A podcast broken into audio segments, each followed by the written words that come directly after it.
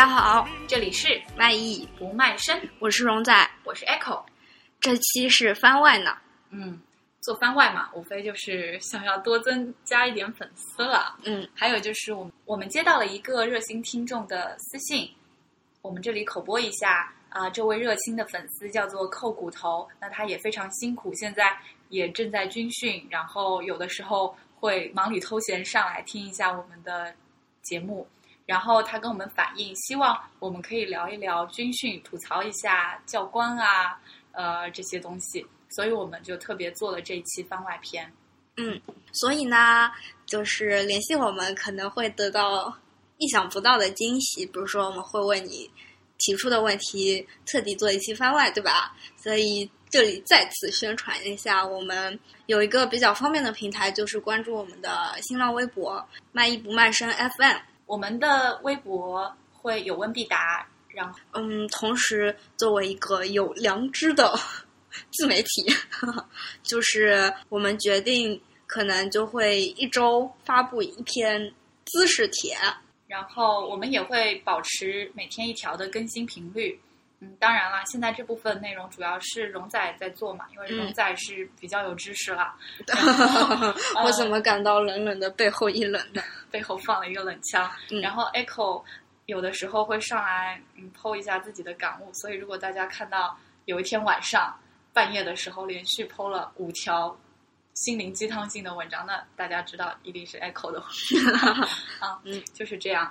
那今天我们要聊的主题呢是军训。嗯，荣仔在这期里面决定充当一个拉仇恨的角色。嗯，然后 Echo 主要是来吐槽的，因为 Echo 的军训真的是相当的苦。嗯，所谓有别人家的孩子、别人家的狗、别人家的猫，我觉得现在还要加一个叫做别人家的军训。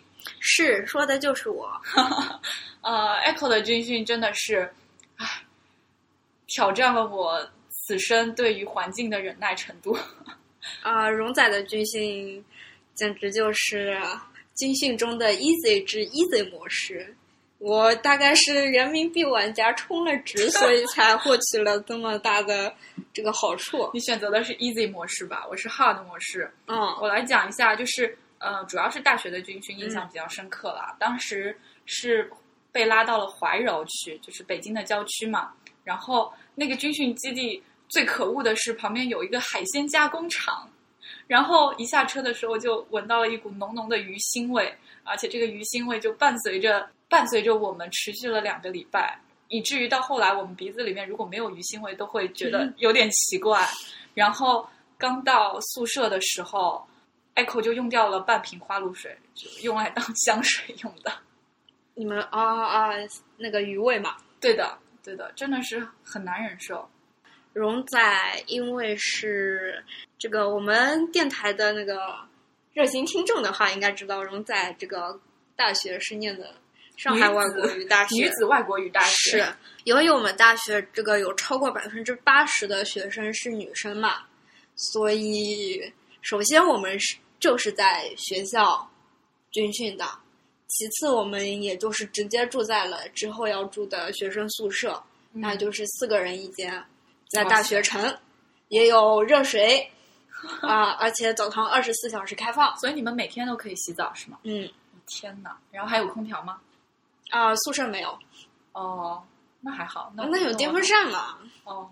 我们啊，哎，但是有一点，我们有空调，这点还还行。啊但是有一天晚上，因为一开始遭遇了雷雨，那天嗯本来我们很开心，就是不用出去锻炼，但是晚上的时候，那个雷暴把空调打坏了，然后 Echo 因为比较不能耐热，所以就热醒了，后来自己搬了个小板凳在走廊里面睡的。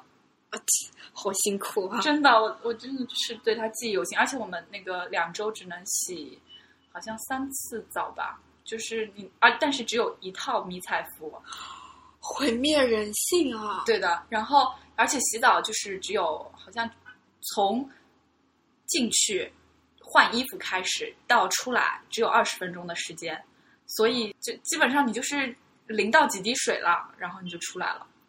啊，那好吧，就是我这个军训真的是，还有一点要吐槽的，哎，就是有一个那个，唉，控制那个澡堂就是水的总阀的老爷爷，嗯。在我们脱完衣服之后，女生哦，嗯居然淡定的进来 给我们开水阀，但是那个时候因为大家都处于崩溃的状态，没有人关心他是一个老爷爷，就说啊，赶快进来给我们开水阀吧。人人都已经把自己的尊严踩在这么低的地步了，你就可以想象我们的军训是有多苦。好吧，我们我来拉下仇恨哈，就也是因为男生少的原因，就我们的军训是男女生分开的，嗯由于男生少到可以单独拉出来，嗯，特训，所以呃，就是每个班每个专业对应那个教官嘛，就就训一帮女生，所以教官非常之 nice。哎呀，但是真为你们学校男生捏一把汗。嗯，男男生们辛苦了。然后啊、呃我们教官真的非常好。就其实基本上这个军训的程度不是要站军姿嘛，嗯嗯，大概就是站五分钟休息一刻钟，站五分钟休息一刻钟。你们这不就是一个加强版体育课而已吗？啊、除了晒黑，其实也没有很累啦。而且教官很贴心的，就是说你们背对着太阳站，因为会被晒黑。这个是你那一届的特例，还是你们学校的常态？啊、我们学校的常态，所以如果想要逃避那个军训之苦的，可以选择像语言类学校之类的报考。啊，话说要逃避军训之苦，其实我们还真的是有好好研究一下，就是怎么样才能逃避军训。我觉得，首先就是你身体不过关的话，就是请病假。对，或者说你那个军训期间，呃，家里发生一些特别的事情，然后如果你参加的军训已经超过了百分之六十的时间的话，好像你就可以直接走，然后不用再参加下一届军训了。嗯但是这个也是比较特殊嘛，啊，这种不是大家可以用来实践的。啊、也不希望大家会实践了。嗯，但是有一些还是真的是可以好好实践的。当小记者。对对对，一个是当小记者出出黑板报，嗯然后或者就是去做摄影的人嗯啊，这些都需要一技之长了。但是如果你得到了这些一技之长，真的是可以帮你大大的减轻军训的痛苦。嗯，但如果你没有一技之长，其实也有一个职位可以小小的减轻一下你的军训之苦，就是 Echo 那个时候做的叫做寝室长。就虽然你嗯可能需要承担一些卫生的职责吧，嗯。但是呃在两周的时间内会有两次机会去检查卫生，那你就可以逃避上午的军训，然后同时好像也有一次晚上可以去接受呃教育，嗯。军事教育吧，然后就就可以坐在空调房里听那个讲座。所以说，如果大家希望逃避一些军训，就可以好好的研究一下自己，发展一下自己的一技之长。那荣仔本因为本身也没有这个需求啦，就也没有什么，好讨厌你这种云淡风轻的口气啊！真讨所以。逃不逃也无所谓了。不不不，你在当时选学校的时候就已经，呃，嗯，对对对对，我很有眼光，感谢母校，感谢 上海外国语大学嗯在这里再次口播。业界良心。嗯，我们在这里再讲讲军训中认识的奇葩吧。我觉得每每次军训中都会有一些奇葩那不是说自己的不同学是奇葩吗？啊、因为我不认识他哦，所以还好可以说我们是跟自己就是同班同学一起军训的，哦。那有奇葩吗？没有。不是吧？你们学校这么正常啊？那那怎么也也不一定要很奇葩了。就是我先说一个好了，嗯就是我有一个嗯校友吧，那个时候、他当时就被列为了军训中的榜样。嗯他是这样的，因为他出生于一个就是军事背景的家庭嘛，嗯可能就是平常家里就住在军队大院里面。他平生经历过七次军训，就什么小学开学一次，毕业一次；初中开学一次，毕业一次那种样子。哦然后他来的时候说：“哎，你们这种军训简直就是小 case，人家那个军姿站的哟，每次我们都恨得牙痒痒，因为人家站太好了，就会被要求我们那个。啊，你们就必须要尽量跟他维持。就你看某某同学能站那么好，你们这些人，对，而且他体能特别好，所以就是我们都想休息了，然后他还那个，嗯，好吧，嗯，这种人其实还蛮遭人恨的。对，不要不要表现的太厉害。对，然后还有一个就是我们有就是那个夜行军嘛，嗯就是要可能要走个几十公里那样的，啊，没听说过，没听说过。讨厌。然后嗯，就会选排头，嗯，当时教官选了一个排头就是一个手长脚长的女生，结果她带队就带的特别快、嗯 e c h o 跟在队尾，就简直就跑的那哼哧哼哧的，快死了。那容仔腿都这么短的，是不是应该不能完成这个任务了？所以你去了上外，啊，好，我天呐！哪！今天广告做的有点多啊。啊，哎，那我觉得军训还有会给大家留下很深印象，就是嗯，教官嘛，你是说好的印象还是坏的印象？啊，我是留下了非常好的印象。嗯，因为你们教官特别 nice 嘛。嗯，是的，我们教官其实也好，哎，但是我觉得就是现在回过头来看，就觉得其实教官也都还是一些青涩的，对，嗯年轻人，对对对，然后还还蛮好玩的。嗯就是当时好像教官也跟我们一一个年龄嘛，然后估计他们当兵当了那么两三年，也没有什么，空虚寂寞冷啊。对对对，但是还内心还是会有一些就是嗯和女生这个打情骂俏的那种呃想法。啊，然后当时我们班里面有一个头发特别长的女生，长得也非常的萌萌的，然后呃那些教官就站在我们队尾，然后就在那边窃窃私语，就在讨论，哎，这个女生头发是怎么长的，平时要怎么打理，就是特别搞笑的那种飘种。柔就是这么自信。对，后来他们因为讨论未果，嗯，最后终于拿出了勇气，然后跟那个长头发的女生开始讨论，然后最后哦我们还蛮聊得火热的。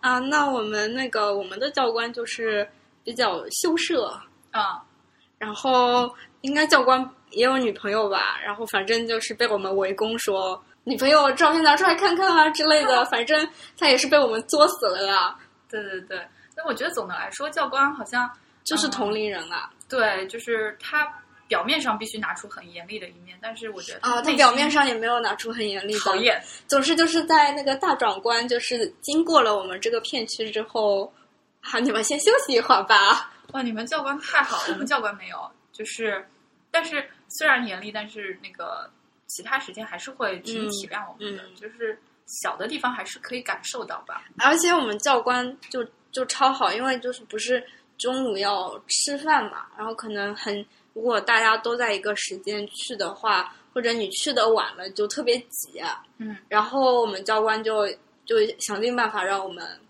早点哦去，然后就不挤，哇就是，嗯，晚点晚点就是晚点训练，早点结束的那种，天哪，你你这真是拉仇恨拉的。哈哈哈哈哈哈哈！那我觉得最让人讨厌的就是那个总参谋长。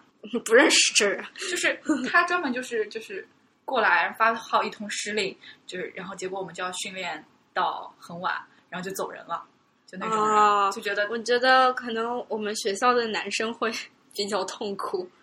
嗯。嗯，然后最近好像也听说了，就是军训当中发生了一些冲突吧，就是嗯学生和教官的冲突，好像也引发了一些大家对于军训的讨论，说到底军训有没有意义？对，Echo 个人觉得啦，军训真的很没有意义。但是你反过来看，就是作为一个中华人民共和国公公民应尽的义务嘛，就是 really 真的真的，你难道军事理论课没有学吗？没有，什么？因为呃，我军训那一年，上海正好爆发禽流感还是什么的，嗯就是属于有一些就是疫情啦，就是学校有被要求说不能组织就是那种活动，就是大家一堆人聚集在一个屋子里这样子的活动，大型集会？对，哦。因为会引可能会产生一些疾病的什么可能传播之类的机会啦，嗯，所以听说本来有说那我们就缓考，对吧？后来也不了了之了，所以我们根本就这本书只是拿回寝室，然后就又扔了，扔了，我当厕纸用了。嗯、所以没有上过军事理论课。天哪，怪不得我最近发现你的素质就是这么差。啊、虽然说我觉得是一个应尽的义务，但是就是觉得很没很没有意义。我其实也是这样。哈，就是 网上不是有个段子吗？说小明提问教官，嗯说为什么我们要左转转、右转转，还要向后转？这么转来转去有什么意思？嗯，教官说，为了让你们晒得均匀一点。就是我觉得没有提高什么素质，嗯，然后我觉得包括什么服从力，我觉得也没有提高，反倒对逆反更严重了。对，我觉得并不是不赞同军训这个本身的存在意义，而是军训到底如何这个形式上嗯。应该产生一些就可能适应这个时代更好的一些方式，而不是只是站站军姿，就是折磨我们一下而已。我觉得在军训当中，就是唯一有意思的是，当时我们夜行军嘛，走了很久，到山里面，然后后来就去打靶了，就是用的是实弹。哇，这个在中国就是可能只有军训的时候你才可以用到嗯，还蛮有意思，摸了摸枪。所以像你们这样子，就是可能学到了一些嗯、生存技能啊，并没有，并没有 杀人技能是吧？就是可能爽了一下，啊，可以跟人炫耀一下。但至少你就是大概是知道了，学会了某种技能了。嗯，嗯对，我觉得如果是可以教会一种技能的话，我觉得军训还是比较有意思的。这里我就想到了美国他们的一种不算军训吧，一种夏令营，嗯军事夏令营吧，嗯叫做童子军。嗯，相信大家很多人在美剧当中也会对对看到。对对，有些有些男男主角会很骄傲的说：“我当年童子军的时候可是那个雄鹰奖章之类的。对对对嗯而也有女子童子军啦，嗯叫叫 Girl Scout。”嗯嗯然后这些童子军夏令营里面，就是他们会教给你一些非常实用，就像贝爷一样的这种生存技能。嗯嗯、比如说如何搭帐篷，嗯如何鉴别动物，嗯呃，求生技能，还有包括天文啊、地理啊、什么航天知识啊，嗯、这些童子军夏令营里面也是精英辈出啊，像比尔盖茨原来登月的那个阿姆斯特朗，还有包括有十九位美国总统吧，好像都是有这个童子军的经历。呃，那如果像 Echo 所说，就是军训能够就是增加我们一些生存技能，就且不说是那种什么野外生存啊，或许就是城市的呃孩子们呃未必有这种需要或者这种呃探索的可能性。那我觉得很多基础的，或许火灾啊，哎、呃哎，我想起来我们军训的时候有模拟过火灾，哎，哦，那但也算学到一个技能了。但完全没有学到哎，我们知道。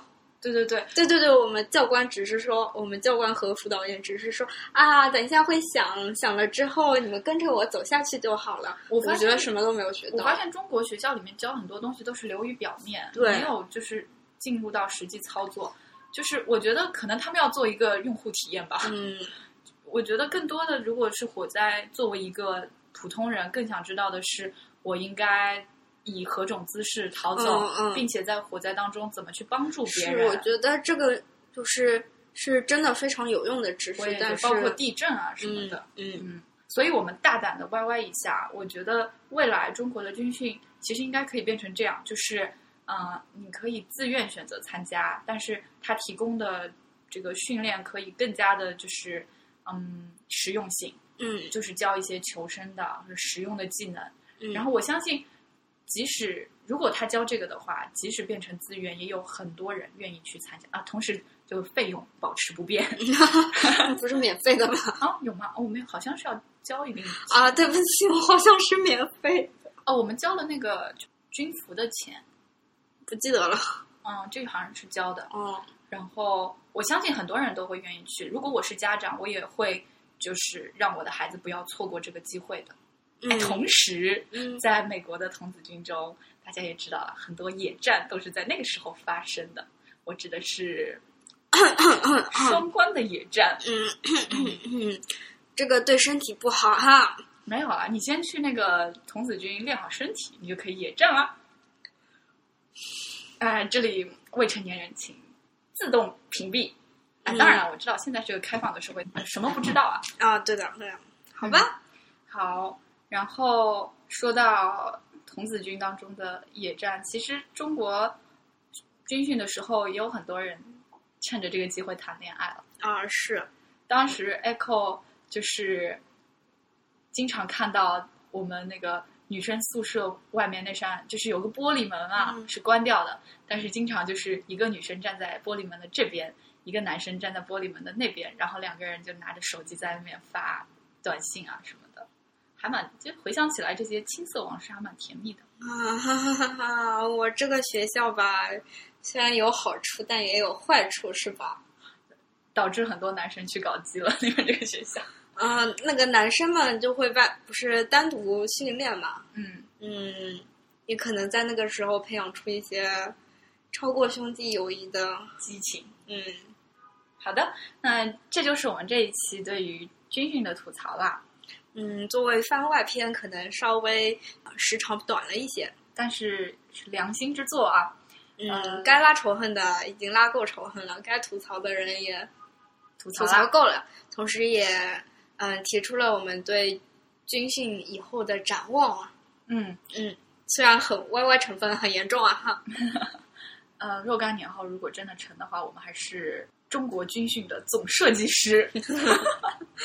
好的，就是这样啦，嗯，希望还在军训的小朋友能够顺利完成军训，不要被晒黑。嗯啊，那晒黑了这个也没有关系，不要在军训中便秘就好了。你怎么知道我有便秘？